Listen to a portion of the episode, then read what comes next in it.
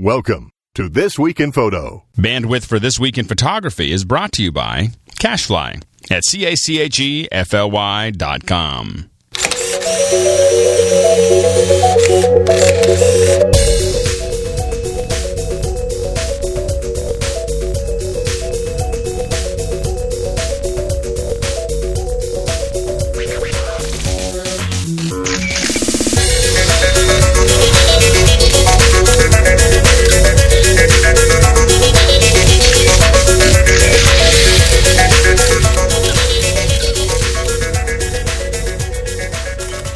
I'm here with Heather Champ. She's the co-founder of Fertile Medium, an online community consultancy, and she was also, if you haven't heard her name, I know people are sort of thinking, I know that name from somewhere. Well, Heather Champ was also the community manager for a little site called Flickr, as well as one of the co-founders of a magazine called JPEG Magazine. And she's agreed to come on the show today and chat with us about all things photography, community, and sharing, and all that good stuff. Hey, Heather.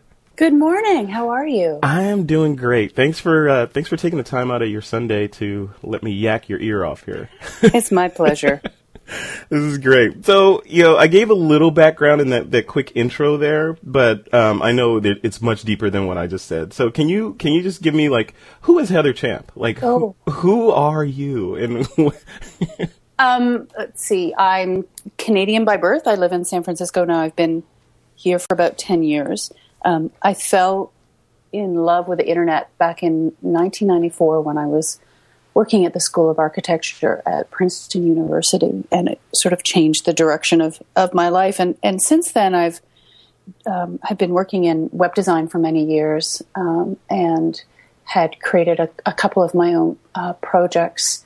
Was an early alpha tester for a site called Flickr, mm-hmm. and after the acquisition, I started talking to Katerina and Stewart, and then joined the team in Sunnyvale as the first post-hire acquisition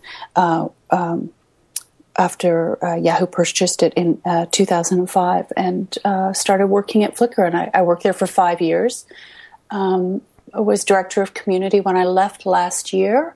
And for the last year, I've started an online community consultancy with my husband, Derek Pawzik, and so we've been doing consulting work with sites like Etsy and Tumblr and HP's MagCloud for the last year.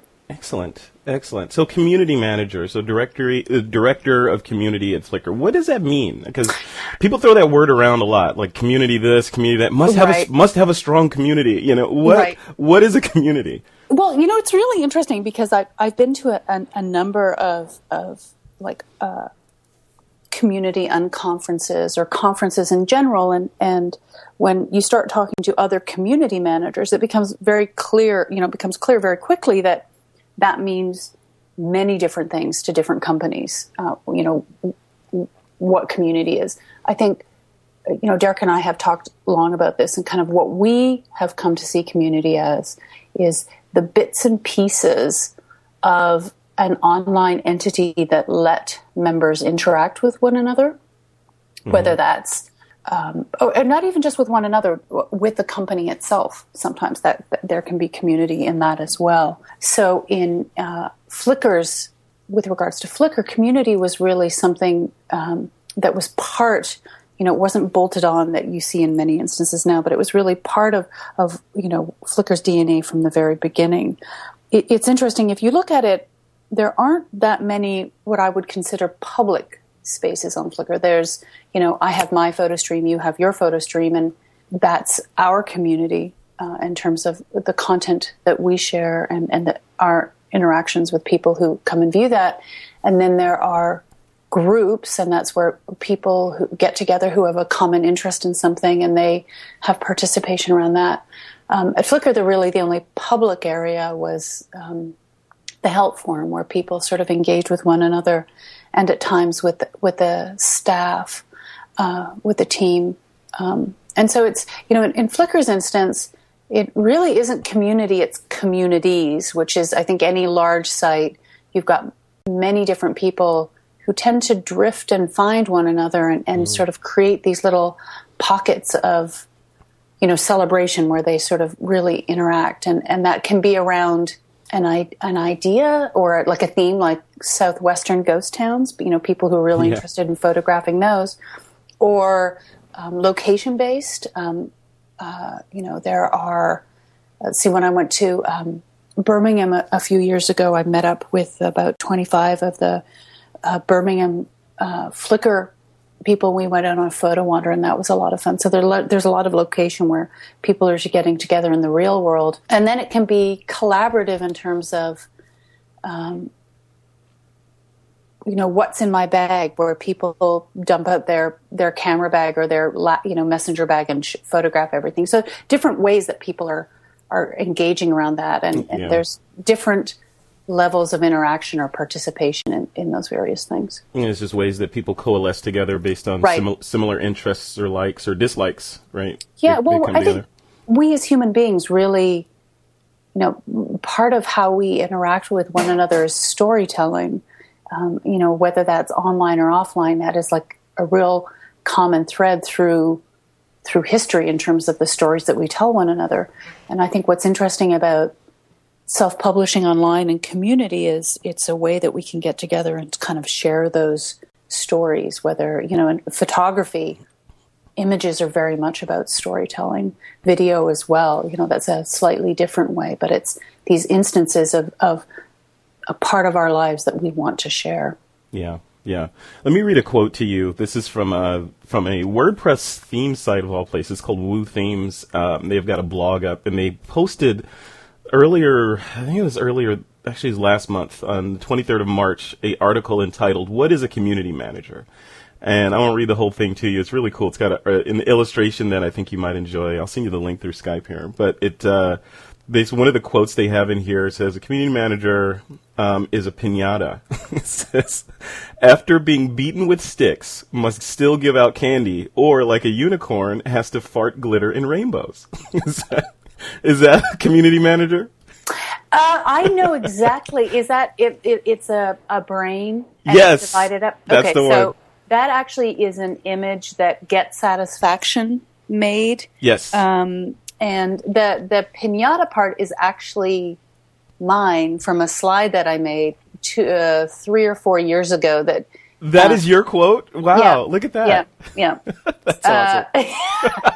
Yes. So you were the piñata then. Yes. Oh. Yeah. I want to get into that a little bit. So okay. I know the piñata. A lot of the piñata sort of pain came from censorship and the idea of what is censorship on Flickr, and people raising flags saying, you know, Heather's being totalitarian or whatever on the site. So let's talk about that a little bit. How do you address those folks that were out there just waving these flags saying, you know, Flickr's wrong, this is our space, these are our photos? What was Flickr's official stance on that, or what is Flickr's official stance? Well, I think any healthy community, there's an ongoing discussion between, you know, quote unquote, the rights of the individual, like the voice of the individual, and the right of the community. And you know, I think I think if we kind of step back and look at filters, sort of what became Flickr's version of an adult wall, the idea was that people could share an awful lot, but they needed to do so in such a way that was respectful of the greater community. In that, in some cultures, you know, nudity sort of isn't really part of the ongoing, you know, what is culturally acceptable. And so what we wanted to do was to create a way that people could still share this content with with individuals within the community who wanted to see that. So, you know, the shorthand is kind of, you know, moderate content was, you know, what one might consider more artistic nudity in terms of, you know, bare breasts and naked bottoms, and then moderate restricted content was, you know, full frontal nudity, sort of, you know, behavior that would be considered, you know, legal between consenting adults, and that's a really broad spectrum. I was going to say that is Supreme Court broad there. I mean, right. Like what yeah, right. What is porn, right? That is right, that exactly. Question. And, you know, like what's really interesting is, you know, I have a fine arts degree. We never wanted to be in a position where we would have to determine what is or isn't an artistic nude. You know, that I don't think that is an, you know, and there are sites out there that do that. And, you know, that's a whole level of crazy that I don't, you know, that we didn't want to get into because, you know, me having a fine arts degree, you know, I'm going to have very different ideas about what an artistic nude is versus, you know, there are a lot of people out there now who that is, you know, the thing that they do is photograph, a lot of women naked, and that, you know, like whether or not that's artistic, that's a very different conversation. And so we created this system where we just asked, like, hey, go ahead and share it, but you need to flag it yourself.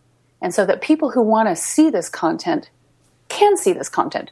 So there are, you know, that's kind of where we came down on the discussion. Now there are people, you know, there are always people in any community, and this isn't just, you know, the internet. This is in the real world as well. There are people who feel that the rules don't apply to them, and it's like, you know, but this is my artistic nude. I don't think that I should need to flag this, and I want everybody to see it. Well, we're going to have, you know, bump into a bit of an issue here because, you know, the community, you know, what we have set for the community doesn't, you know, that isn't appropriate. And so, you know, there were instances of, you know, there are continue to be instances of people who feel that rules don't apply to them, and so they can, you know, they upload their content and not flagging it appropriately. And in those instances, you know, it's brought to the team's attention through report abuse that somebody isn't playing by the rules, and you know, that account is, the whole account is flagged. Yeah. And then, you know, so people see that as censorship. You know, but that happens. That happens over time, right? So it's that the way that I've seen it painted is that, you know, if you do something wrong, Flickr's binary. You know, you upload something, and the next day your entire account is shut down, and you can't get it back. Well, but can that happen, or is that not the case? Well, so what's really important for people to remember is Flickr isn't proactively moderating every one of the 3 million photographs or however many it is today.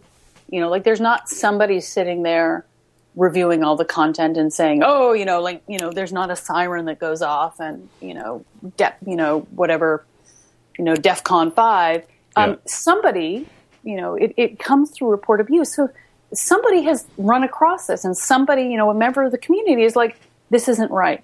And so let's say somebody uploads nudes, and they should be moderate or restricted, and they've uploaded them. And it can be that nobody notices, right? Like if nobody's viewing your photo stream, or the people who are viewing your photo stream don't care, then that content can be on the site for a long time, not flagged appropriately. Yeah. But if, let's say, somebody is uploading their content, and they suddenly start putting it into groups, and people are like, whoa, you know, this isn't right. If it's flagged immediately, pretty, you know, by another member of the community after it's been uploaded, it could be that somebody, you know, an action is taken fairly quickly.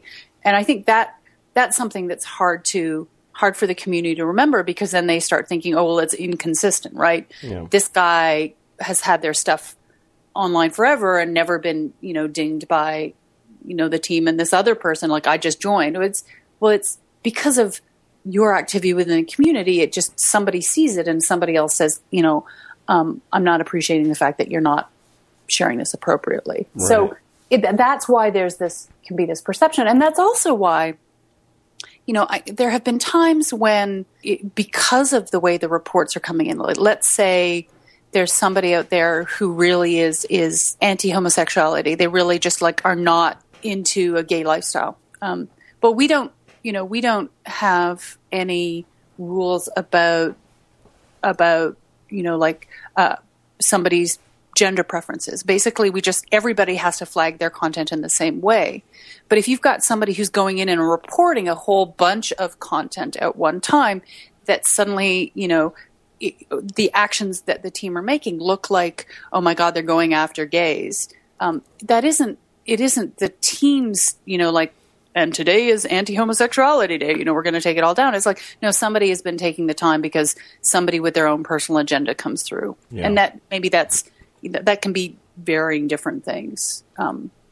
That's interesting. So how should Flickr be used? Because I know people tend to, first of all, Flickr's not the easiest site in the world to get your brain around, but once you do, it's powerful, right? That's the quote. The new member onboarding is could do. It could use some love, It could use some friendliness there. But once you get your brain around it, it's like, okay, I have a lot of power. I understand the community and all that. But a lot of people, even myself included, when I first started using Flickr, I would use it as almost my cloud-based hard drive. I went out and I did all these pictures. I'm going to dump them all into Flickr and see which one people like, let people rate the photos, all my crap photos and everything would just go up there. And then I would sort it out later. Then I learned through several people that, it might make sense to just put the ones that you like up there, one or two at a time kind of thing. What do you like? From you, what's the best way to use Flickr? Like, just from a top level, uploading, should you be sharing in groups? Should you be commenting? How does it all work? So, what I love most about Flickr is it's incredibly elastic.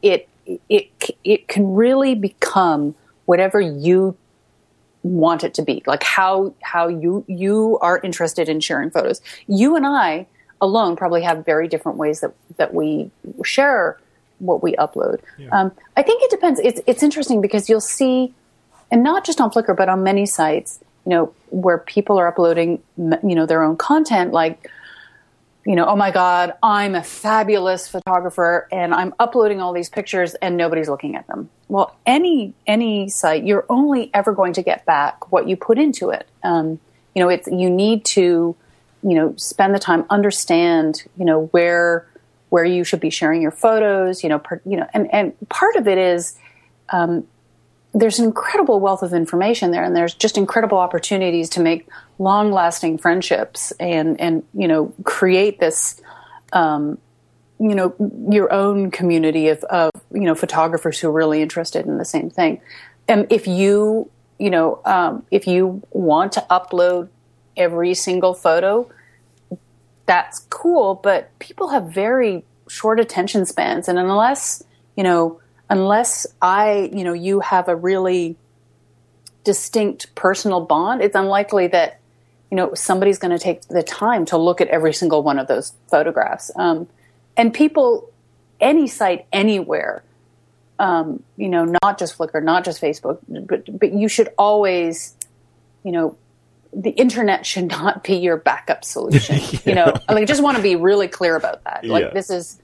I'm horrible about this. Like my hard drive situation is just awful. My backup solution are all the CDs from getting my pictures developed. Oh no. And I kind of burn through a hard drive probably about every 3 or 4 years. I have hard drive failures, and Derek is, I love him, and he sort of keeps it going. But we've definitely, moved to Time Machine, and we have a much better backup solution because I've lost a couple hard drives where I've thought I've lost all my photographs. It's hard. Like, that's one of the, archiving is hard, but you should never count on any site to be your backup solution. Yeah, it should be any strong backup solution should have multiple prongs, right? It should have absolutely multiple hard drives, so you have redundancy on site. Ideally, hard drives off site that are mirrored as well, just in case someone breaks into your house and steals your hard drives. And then sure, if catastrophe strikes the West Coast, you want to have it in the cloud somewhere too. So. So, do you have a fire safe at home? Are you like my sister? My sister has a fire safe. I do not. I mean, I don't practice what I preach. I just have two hard drives that mirror each other, and some images go up to the cloud. That's it. Yeah. No, that's important. And now, especially with, digital photography, previously I have piles and piles of negatives for everything I shoot on film. But, that's the one thing about digital photography is there's no there, right? Yeah. There's no tangible results. So yeah, absolutely. Okay, so let's talk a little bit about this Flickr itself. We touched on it, or just the onboarding process. And for those who aren't familiar with the onboarding process, that's the step-by-step flow that you go through when you decide, hey, I want to become a member of Flickr, and you start moving down that path until you're actually in and uploading photos, you're onboarding. So overall, Flickr has they continue to come under scrutiny for not moving fast enough, not keeping up with the what's going on in the world with mobile and sharing and all that stuff. In your opinion, Heather, where is Flickr falling down? Like, what's the most pressing hole that they need to patch in order to make sure that they don't lose the lead that they have? Oh, yeah, there's so many holes. No, it's not. It's just like, I don't even know that there are holes because. Yeah. So first of all, back up that. So it's like, it's interesting because even though there may not be apparent development going on, yeah, that isn't to say that's not happening. There in terms of the engineering that has gone in to make a site like Flickr work is best of breed and is, the engineers and the ops people are just rock stars because I don't know how long you've been a Flickr member, but I remember 2005 there when Mondays were awful. Like it was, I just remember by the end of Monday, everything would be falling over because there was a very different architecture.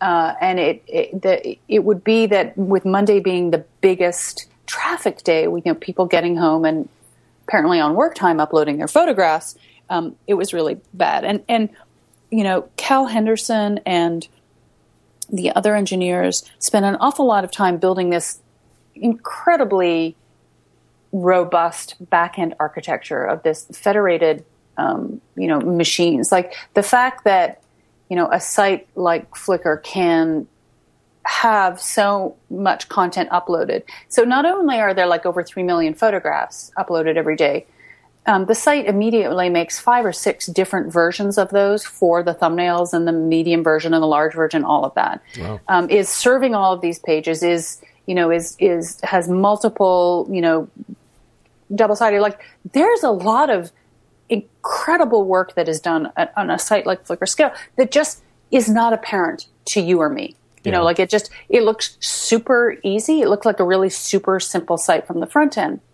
Then again, we have to remember that people are really fickle, right? So you had mentioned, I guess, we'd been talking briefly beforehand about Instagram mm-hmm. and, other sites like Color and apps. I think we are really fickle in many ways. And we also, like, how we use things changes. So I don't know that, Flickr definitely, let's say, I think the new member onboarding could be a lot better. And I think anybody who's ever worked at Flickr and currently worked at Flickr, dear Flickr people who are there now, please know that I love you and respect everything you do. But that was on the roadmap for a really long time. I think anybody who's works that a lot of, there a lot of work could be done around that. Mobile's, I've seen people taking a lot of pot shots at Flickr because of, stuff like Instagram. But, Instagram, I have to confess, I don't use it. Quite frankly, if I want, and this is my fine art snobbishness going to come through, if I want, and you can hurl mud at me, but if I want my picture to look like it was taken by a Polaroid camera, I'm going to go and take out my Polaroid camera. Like I'm not and Derek always kind of like, oh, you're such a snob. And it's like, I'm a bit snobby about filters. Like, I will use a Lomo. I totally get that it's not for everybody. I know that it's super expensive to shoot on film. I don't like making pictures look like I shot them on film when I didn't. That's just my personal thing. But that's like, okay, you can correct me if I'm wrong. That's iPhone only. I believe it is iPhone only. Okay, you're talking about one platform. So I'm not sure how that, there are lots of other people who aren't using iPhones. Though I did see something yesterday that an iPhone is going to be the number one kind of picture uploaded to Flickr. Yeah, I'd seen that as well. Did you see that? Yeah. Yep. So it's iPhone only. you upload it to a page that's pretty much an ad, right? Yeah, like, it is an ad. That is so bad. That's bad. Yeah. And you can't comment or do anything. So yeah, that might be a mobile solution, but that's a pretty limited mobile solution. And mobile's, really hard. It's an incredible moving target. None of the carriers play nice, especially in, in North America. It's a big disaster. It's a really tough nut to crack. And I think, if somebody's building something where, a lot of the people I know who are using Instagram upload it to Instagram, but it's still going to Flickr. I don't know. That's what I do. I mean, but shouldn't Flickr be there? Cause going back to, I think it was Steve Jobs' last keynote when he made the comment that we are now moving towards, of course he has different agendas, but he said we're moving towards this post-PC, or we're in the post-PC generation, which means that instead of the PC being the primary way that people interact with data on the internet or whatever, it's going to be through these devices. So that said, a gigantic service like Flickr that is primarily accessed through the web browser should maybe turning their attention to these devices and building a best-of-breed sort of UI and front end on these devices and skating to where the puck is going to be, or where it is now. There are whole cultures that have completely leapfrogged over laptops and desktop machines. Like basically everything exists on a mobile device. So I absolutely agree. I think Flickr has other issues that may be, not giving it the resources it needs to get there. So absolutely. Yeah. It's such a fragmented environment though. Like it is. There's an iPhone version, there's a BlackBerry version, there's a this, that kind of stuff. Yeah. There's so many, I don't know that, it's possible. I'm going to say it's mostly possible to build a web browser version. There's still people who are off on, this version of, something from the dark ages who still want to keep that and expect a site to work. So for the most part, it works on the internet. I think there are just so many more barriers to what is mobile. So many carriers, so many different devices, the devices keep changing. But it's not going away though. Is it? I don't know. It's only going to get worse, right, as more and more devices show up. I know. I think some of these things are really difficult questions, I think it's super easy for a lot of armchair quarterbacks to sit back and sort of lob snowballs. Yeah. There are no armchair quarterbacks on the internet. Come on. Hasn't your community manager experience taught you anything? That's right. People don't hide in their basement and post comments. They just don't do it. It just doesn't happen. Never. That's right. That's absolutely right. So let's jump from the ether into the atom-based world. And I know you had a hand in creating a magazine called JPEG Magazine. What was that all about, and what kicked that off? Derek's background is photojournalism, and I have a fine arts background. And I think we had both come from the world of tangible print. I had been working as a graphic designer, designing books prior to when I jumped online, and Derek had been editor of the Fish Wrap, which is Santa Cruz newspaper, when he was there. So he and I both have a love of print, and I think in 2004, when JPEG grew out of a conversation that he and I had on Labor Day weekend as we were walking the dogs around Buena Vista Park, I think we both realized that we were reaching, there was this point was sort of being met with just-in-time printing, with the idea that we would be able to self-publish a magazine without having to mortgage our lives, because print is super expensive, like traditional print, in terms of, the tens of thousands of dollars that you need to put into a print run. And then distribution is difficult, and we all know how the magazine world is kind of flailing around. Yeah. But we had been looking into, Lulu was really kind of at the forefront at that time. Mm-hmm. And the price point was kind of bearable. It was still a little, it was still a little pricey. But he and I both wanted to kind of celebrate this incredible world of photography, like just the incredible pictures and images that people were sharing online. And what we you know, both wanted to do was kind of have an opportunity to curate that and to publish it in a quarterly magazine. And so we talked about it at that, you know, on Labor Day weekend, and then started working towards, I think the first issue, Origin, was published either in December or January. And we started reaching out to photographers that we knew and respected as a way to kind of pull that together.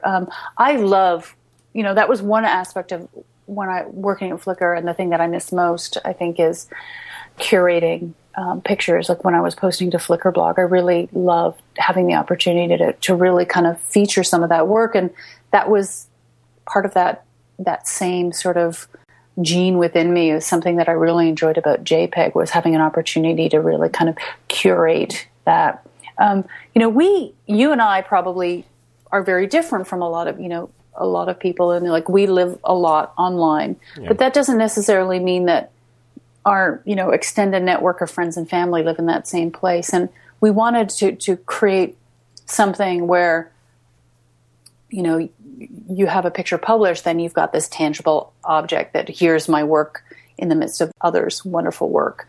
And I think we wanted to sort of put all of this incredible work back into the tangible, because it's so ephemeral in many ways, you know, this, you know, sharing your work online. And unless you're getting prints in a regular basis, those pictures don't really exist anywhere. Yeah, yeah. Except they're floating, in our memories. Floating in the cloud, right? Yeah, floating in the cloud. Yeah, yeah. That was interesting, and it was the metaphor of the magazine for users or members of the magazine to vote on different images, and then the ones that had the most votes would appear in the printed magazine. Eventually, yes. So the JPEG sort of had a life of its own. So the first number of issues were ones that Derek and I curated, what appeared. And then when JPEG sort of became part of 80/20, that was something where members of the community could then vote. And so that would then bubble up sort of what the community was looking at. And then what appeared in the publication would come from that pool of thumbs-upped photographs. So, you know, that's kind of interesting. And you know, I think that's something in general that is a community feature now in itself, in that people having, you know, liking things on Facebook, or, you know, thumbs up, thumbs down on comments, that kind of thing, where curation becomes so important. There's like, life online is so busy and crazy that we are more and more, as members, being given tools to kind of curate what it is around us. So part of what went on at JPEG was that curation. So online, you know, just bringing it back into the online universe, who's doing it right now? You know, we've got Flickr out there, we've got SmugMug, we've got sites, up-and-comers like purephoto.com. There's all these different sites out there, but who's closest to doing it right, in your opinion? Well, if you ask that question of many people, you're going to get many different answers, because who's doing it right depends upon what your needs are. Yeah. I firmly do not believe that there needs to be one site to rule us all, because I think we as human beings are multifaceted, and you know, I have a great concern that sites like Facebook are really kind of turning us into very black and white individuals, and you know, you are this one persona. But you know, how I represent myself on Flickr versus how I represent myself on Twitter or Tumblr, those are all, I can use those sites to represent, you know, the facet of, you know, myself that I want to, within, you know, speaking to the tools. I don't know. Like, I'm very much in love with Flickr. I'm in love with my community there. I'm you know, part of where I spend my time now is, I'm a huge fan of the Impossible Project. It's a group of individuals in the U.S. and in Vienna who've kind of picked up the baton from Polaroid, who kind of let it drop, and who are making instant films. So I spent a lot of time in that group on Flickr, and then I'm a big old camera buff, and every time I buy a new to me old camera, I find the answers like on Flickr in terms of how to use it. So for me, Flickr is still the right, it is doing it right. Yeah. But I don't know. It's, I don't get color at all. Quite frankly, if I'm at a dinner party and all my friends start pulling out my, cameras, I know that the dinner's a big failure. So maybe I'm way out of the demographic, but I don't get it. Yeah, I have my own opinions of color as well. What are they? Are you going to share them? I think color. Yeah, if I'm in a group of people that I know, say it's a photo walk. You're doing a photo walk, right? Right. I think it's the right tool for that. There's a bunch of people that are out specifically to take pictures and document something, or if you're at a bar mitzvah or a wedding or something, and you equip all the guests with digital cameras to take photos, and then you can all share them and see who's doing what. I think that's fun. But I don't want to open up my phone and look at it and see pictures of my house that somebody else just took, Right. I don't want to see that. So I think there's some creepiness going on there that I can't get my brain around yet. Yeah, so. There's on the nearby on the mobile Flickr page, and I remember the first time I opened it up in a place that I don't live anymore, and I was like, I realized I was looking in my neighbor's living room, and yeah. I was just like, oh my god, this is really disturbing. Yeah, exactly. Yeah, I totally get like events, but as a lifestyle, it also, unless you're in a very specific area where there's a high density, people are going to feel really lonely. Like you're going to have a negative experience. It's like not finding yourself in Google. Yeah. Right? Oh, yeah. Exactly. Yeah. No offense to the people that can't be found in Google. I'm not saying it's wrong. Well, some people may, like Eric Schmidt, may not want to be found in Google. Exactly. Yeah. Or Dick Cheney. Right. Yeah. All right. So last question here. So someone's just getting into Flickr. They're interested. They know it's the de facto site for photo sharing. What do they do? I mean, what are some tips that you, as the, I put you in the category of power user, what can they do to sort of make sure that they're doing the right thing on there, they have the correct Flickr etiquette going on, and, just to get the head start? Okay, so personally, I'm very, I may, unless I'm gone somewhere, I may post one or two photos a day maximum. I think it's, I think what's really important is taking the time to add, not only, for your own edification, but adding a lot of metadata around that. I use tags a lot just so I can find my own photos. Yeah. I love geolocation information. When we travel now, I look at where we're going to get a sense of like, oh, we need to go here because I really want to photograph X, or, so adding geolocation information. And you don't need to be super specific about it so that people can show up at your door with cookies. Like you can do it in a way that, is, like at a city level. In this general area. Right? Yeah, exactly. Like here or, or just, create rules. Like anything that's taken near the house is friends and family only in terms of the geolocation. So really, I think take the time to look at and understand all of the privacy settings, right? Because they're pretty granular. So you can pick and choose what you share. And there is a very steep learning curve in terms of what those are. But I think this is like any new site that you join. Really take the time to understand before you start putting any of yourself out there, what's going to happen. If you just start uploading content, is that public? Is it private? Like just educate yourself as an individual, not just Flickr, anywhere, as more and more of these sites, like, March was crazy. There were so many new sites and new applications and new sort of, sites. I kind of got out the back end of March like, oh, my God, I'm exhausted. I think Lendle Me is one. I have a Kindle and, that was something. And recently I just suddenly realized, oh, my God, I'm like publishing my activity stream from Lendle onto Facebook. I don't even remember setting that up. That was a bit of I really wish I hadn't been doing that. Ouch, yeah. Just from because I like keeping those streams. So it's like, I think we as individuals need to educate ourselves in terms of what's going to happen. And that onus is on us. It's like any other tool, right? It's like your camera. Yeah. Understand how your camera works and you can use it better, right? Or a car. If you get into a car, I think, you know, luckily the brake pedals and the gas are in the same place, but you should probably know where the horn is and how to hit the emergency light and, you know, how to turn on the windshield wipers. Like, and how many times have you gotten into a rental car and it starts raining and you can't figure out how the windshield wipers come on? And it's just, okay, that's kind of, you know, so need to do that. I think in terms of photo sharing, you know, like, are you, is it something where you just want to share with your friends and family? Are you looking into, you know, springboarding, you know, from a point and shoot into a better photographer? You know, understanding that you will need to put some effort into that, into, you know, it's not just going to come to you. And that's not just Flickr, that's every site. It's not going to come to you. You need to take the time to do stuff. I think look for groups, look for like-minded individuals.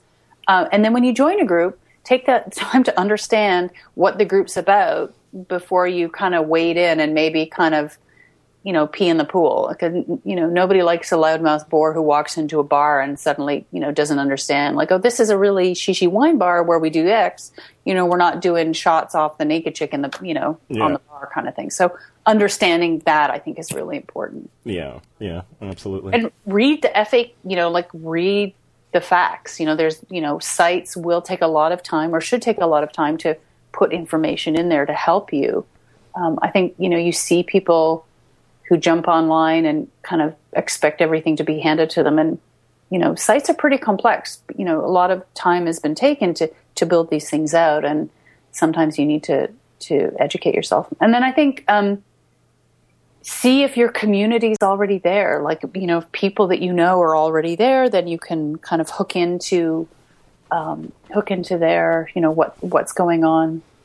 You know, you may have friends or family that you weren't aware of who are already sharing photographs or doing things. And it's always lovely to kind of make those people contact. So when you log in, you can see kind of what's going on.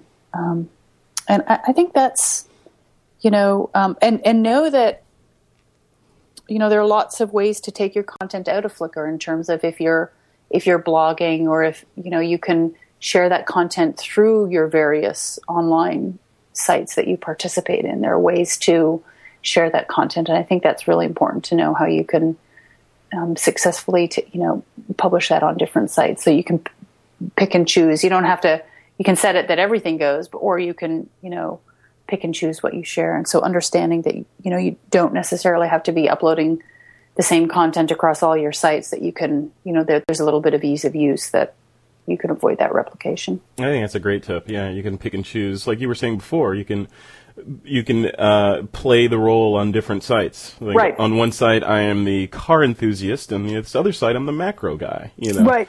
Yeah. Exactly. And you know, that's the beauty of life online. You know, that we can share these different aspects of ourselves. You know, like on Lendle.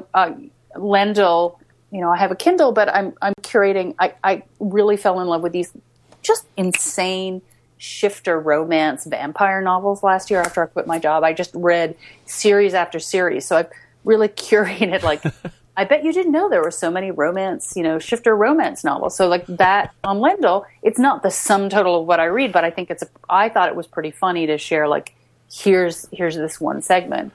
You know, on Tumblr, I share, you know, different kinds of photos, and on Flickr I share this, and on Twitter, you know, is a very, you know, 140 characters myself in one way. I think we have to keep fighting for that, you know, we as multifaceted individuals need to fight sort of sites that want to make us, you know, in the long run, that's not in our best interest. It might be in their best interest, and it might be in the advertiser's best interest, but I definitely don't think it's going to be in our best interest. Yeah, and I had read somewhere that Facebook and the photos shared on Facebook had surpassed, or it depends on how you look at it, Flickr in terms right. of number of images hosted.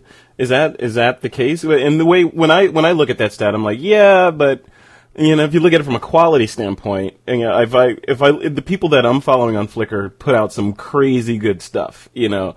And then on Facebook, it's more of, hey, look at me drunk at this trade show, you know. Right. So. Well, it's Facebook is really, I think Facebook grew out of a different culture where it really was, you know, people that you know. Like it's about friends.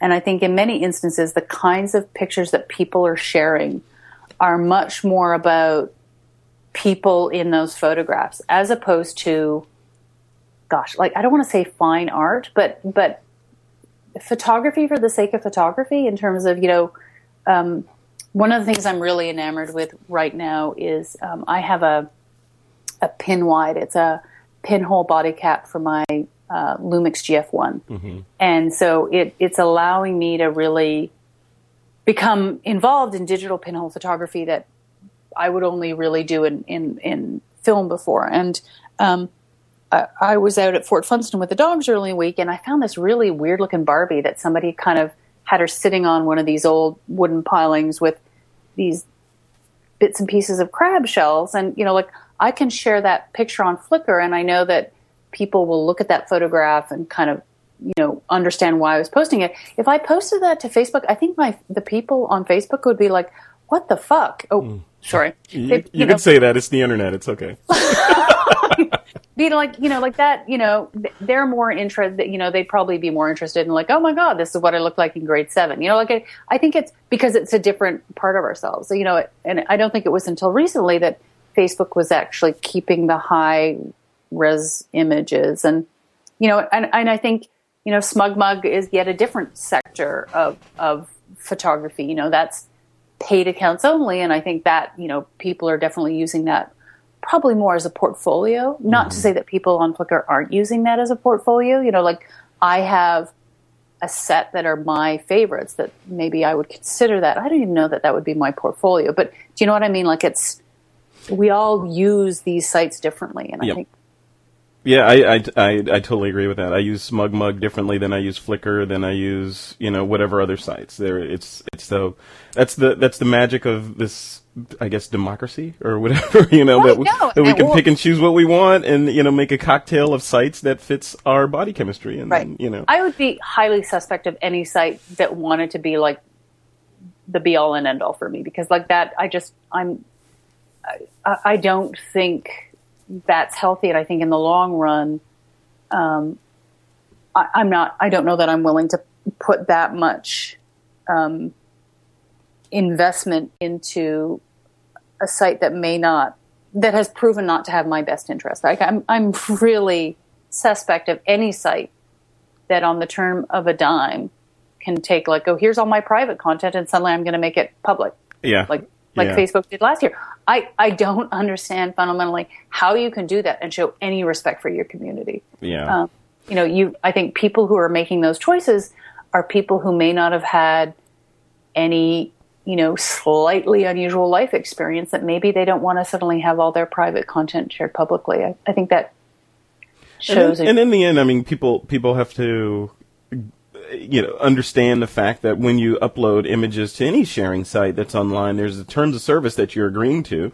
Absolutely. Which means you're basically just digital sharecropping, you know, so you're leasing some land and you're planting your stuff there. But at any point, the landlord can say, you know what, I feel like, I want my land back, you know, right. And then you're gone, you know, that kind of thing. So if you want true freedom, you know, you have to host it yourself.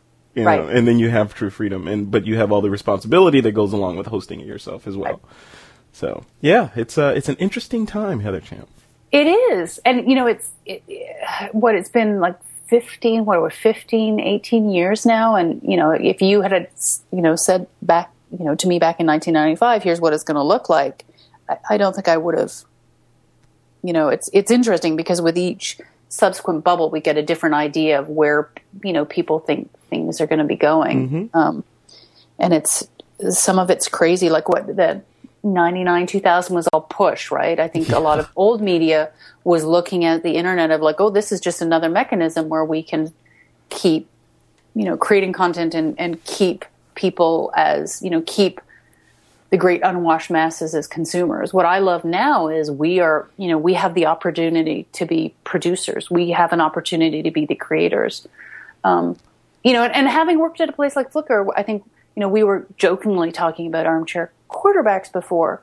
I think one of the things that always drives me crazy, looking at how people respond or people really try and take sites down at the knees, where it's so clear to me that they don't have a clue what they're talking about. Like they don't understand the complexity. You know, having worked at a site like Flickr, when I see another site like having, you know, downtime, you know, I just want to send those people pizza. Like it's just like, oh my God, I know what you're going through. It's awful. And you know, you're going to come out the other side, but it's, you know, for, if you haven't had, you know, the opportunity to work at a site that's kind of working at these scale, I think it's far too easy to judge. And, oh yeah. And people do. I mean, people, yeah, they will, if a site goes down and they rely on it day to day, they take it personally. And they will let, and that's the magic, that's the double-edged blade of the internet, you know, when it's good, it's good, yeah. And when it's bad, they can also cut really deep, right? Right, well, it's lovely that people are so passionate, but it's a photo sharing site, or it's a something, it's like, it you know, it's definitely going to come back. Maybe this is a great opportunity to go pick up your camera and do something, or, hey, if you think you can do it better, go build it, and they'll come. Yeah, you know? Exactly. It's not like it's your dialysis machine or something, right? It's it's like if that goes down for some unforeseen reason, then you know things are bad. If a photo sharing site goes away for 2 hours and comes back, then you know the sun's going to come up tomorrow. Right. So. And people don't enjoy that. Like you know that like if a site's down, they're not sitting around smoking cigars, eating chocolate, you know, and having wine. You know, it's just like I've been in the environment of when a site's down, and it is so stressful. Mm-hmm. And it is, you know, everybody's trying to figure out what's going on. And, you know, the engineers and the ops guys are just stop asking them when it's going to come back. Because every time you ask them when it's going to come back, they're not working on making it come back. Yeah, so those are the marketing people that are asking when it's going to come back. Oh, yeah. That's how it goes. Yeah. Cool. Well, such is the world. Heather, where can people go to look at some of the stuff that you're working on, like those pinhole shots and all that magic? I assume on Flickr, but where? Flickr.com/Heather. Oh, how'd you get that name? I joined in 2004. There you go. Early adopter. I used to be Heather at a lot of places because I had been online so early, but I've kind of, I can't worry about that anymore because it's... porn stars. No. That's really bad. That's all his, those out there right now are going, oh my God. That's his quote unquote squatting on your name. So, H Champ. It was funny. I was H Champ in college and now I'm back to being H Champ in various places. I'm working on a new site where it's me curating stuff that I find on Flickr, but I haven't launched that yet. When's that gonna hit? Do we know? I don't know. I can tell you where it is, but it's still brand new and things may move around. But it's where is it? Champalicious. Awesome. Of course it is. Well, but it's me. You know, I didn't want to. So my own personal site is HChamp, and I didn't want to put it there because I really wanted. You know what I missed most about Flickr was celebrating the work of others. So it's.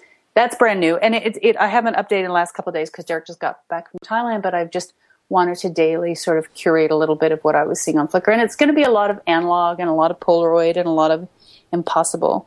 Pinwide, the Pinwide photos are flagged on Flickr with a tag.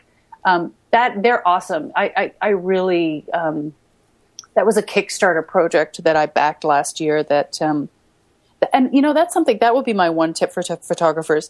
Check out Kickstarter on a regular basis and see if there's any cool photo projects going on. The Glyph was one, you know, the tripod for the iPhone 4. Yeah, yeah. And I got on that, and I haven't used it as much, but the Pinwide. I love that photographers are coming up with really interesting projects and getting backed to do it. The Pinwide was one of those. It showed up maybe about a month ago. And I really have fallen in love with that. And Worldwide Pinhole Photography Day is April 24th this year. Mm. I think it's, I can't remember the URL, but that's, I participated, I think, in the last, 8 Worldwide Pinhole Photography Days. That's a lot of fun. So I'm looking forward to doing that, to going out and taking pictures. And then you're on Twitter too, right? I am. I'm HChamp on Twitter.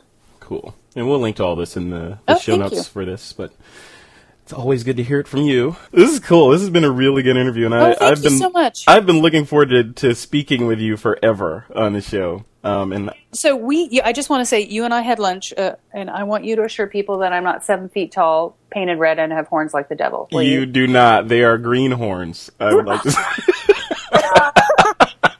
No, Heather is a very nice person, and it was a very nice lunch. Yeah, and all that stuff that was going on, I don't know, back in 2007, 2008, censorship, all this crazy stuff is blown completely out of proportion. And I think people should just do their homework and read up and find out what the real deal is. Yeah. It's, I think where it all comes from a place of passion, and I think that's wonderful. I think people have to realize that there are times that passion can go a bit awry. When people say that, my passion is great, but suicide bombers also are very passionate. So it depends on where the passion is directed. Right. It's it could be good or bad. So this has been great, Heather. Thank you so much. Thank you for coming on This Week in Photo. It was my pleasure. And have a great day. You will have to come on the show as a host at some point if you're up for it. I would love that. Absolutely. Awesome. I promise not to swear, though. You're allowed to swear. Don't be shy. Swear while you can until the internet is regulated. Right? But I don't want it to be my voice is the one that some dude in Washington's like, listen to this potty mouth. I could see it now. Yeah, in front of the Senate subcommittee, Heather Champ swearing in. Yeah, literally swearing in. Awesome. And on that note, thanks, Heather.